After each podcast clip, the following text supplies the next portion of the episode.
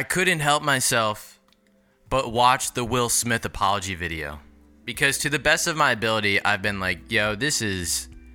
It feels like the Johnny Depp and Amber Heard thing. Like, this is not my business, right? Although it's like a car crash, a car wreck, whatever, train wreck. You can't help but look. You want it. You're like, I have to find out.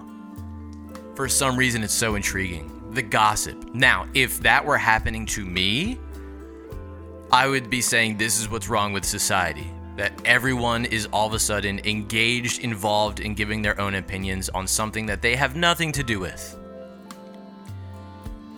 I don't know if that's social media. I think we've always been doing it. Whatever. The point being, I watched Will Smith's apology video.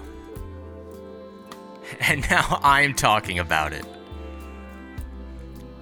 But I thought about something the big picture, right? I'm a teacher, so I was like, okay, like what can we learn from this? Will Smith should not have slapped Chris Rock. Will Smith did something in the moment. He had a lapse in judgment.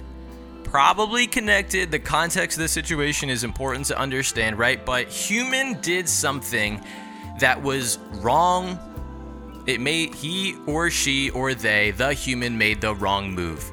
Human has, now it took a while, apologized and has gen it seems genuine remorse. Now, while I was watching the video, in my mind, I still like felt some kind of way of like, yeah, but you shouldn't have slapped him. And I like kept like thinking that. And then I was like, dude, have you ever made a mistake, Sean?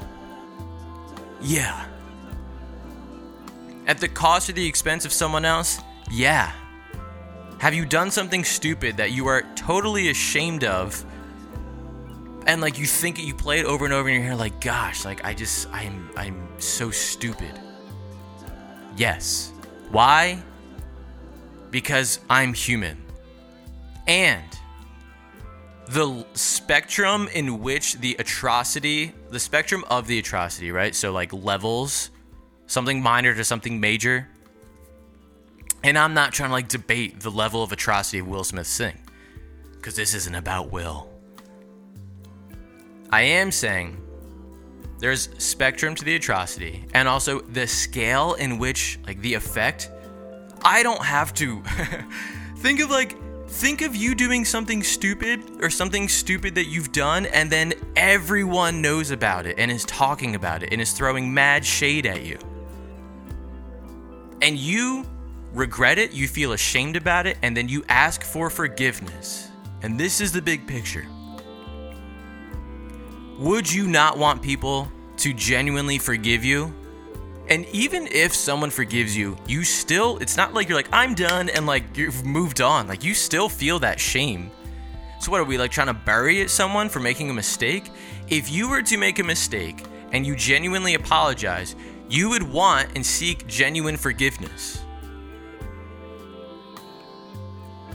So, because of that, I feel like that's empathy. I and this isn't about forgiving Will Smith because it's he didn't slap me, so I don't. It's not my problem. But forgiving someone else, it's maybe, and if you set ego aside, it's easier to ask for forgiveness than it is to forgive. Sometimes, I guess. But when we hold on to like not forgiving someone, or we can't let go, or we like try to just bury them a little bit more, think about a time in which you've messed up. We, I like, we are culture and society, the collective us. We are in charge of, we are responsible for like how this culture functions. And forgiving is something that we should normalize and value if someone is genuinely asking for forgiveness. And that doesn't mean like a I'll forgive but I'll never forget. Like Obviously, there is a processing period, but genuinely forgiving needs to be normalized in our culture. And how is that done? By us practicing forgiveness. Something to think about.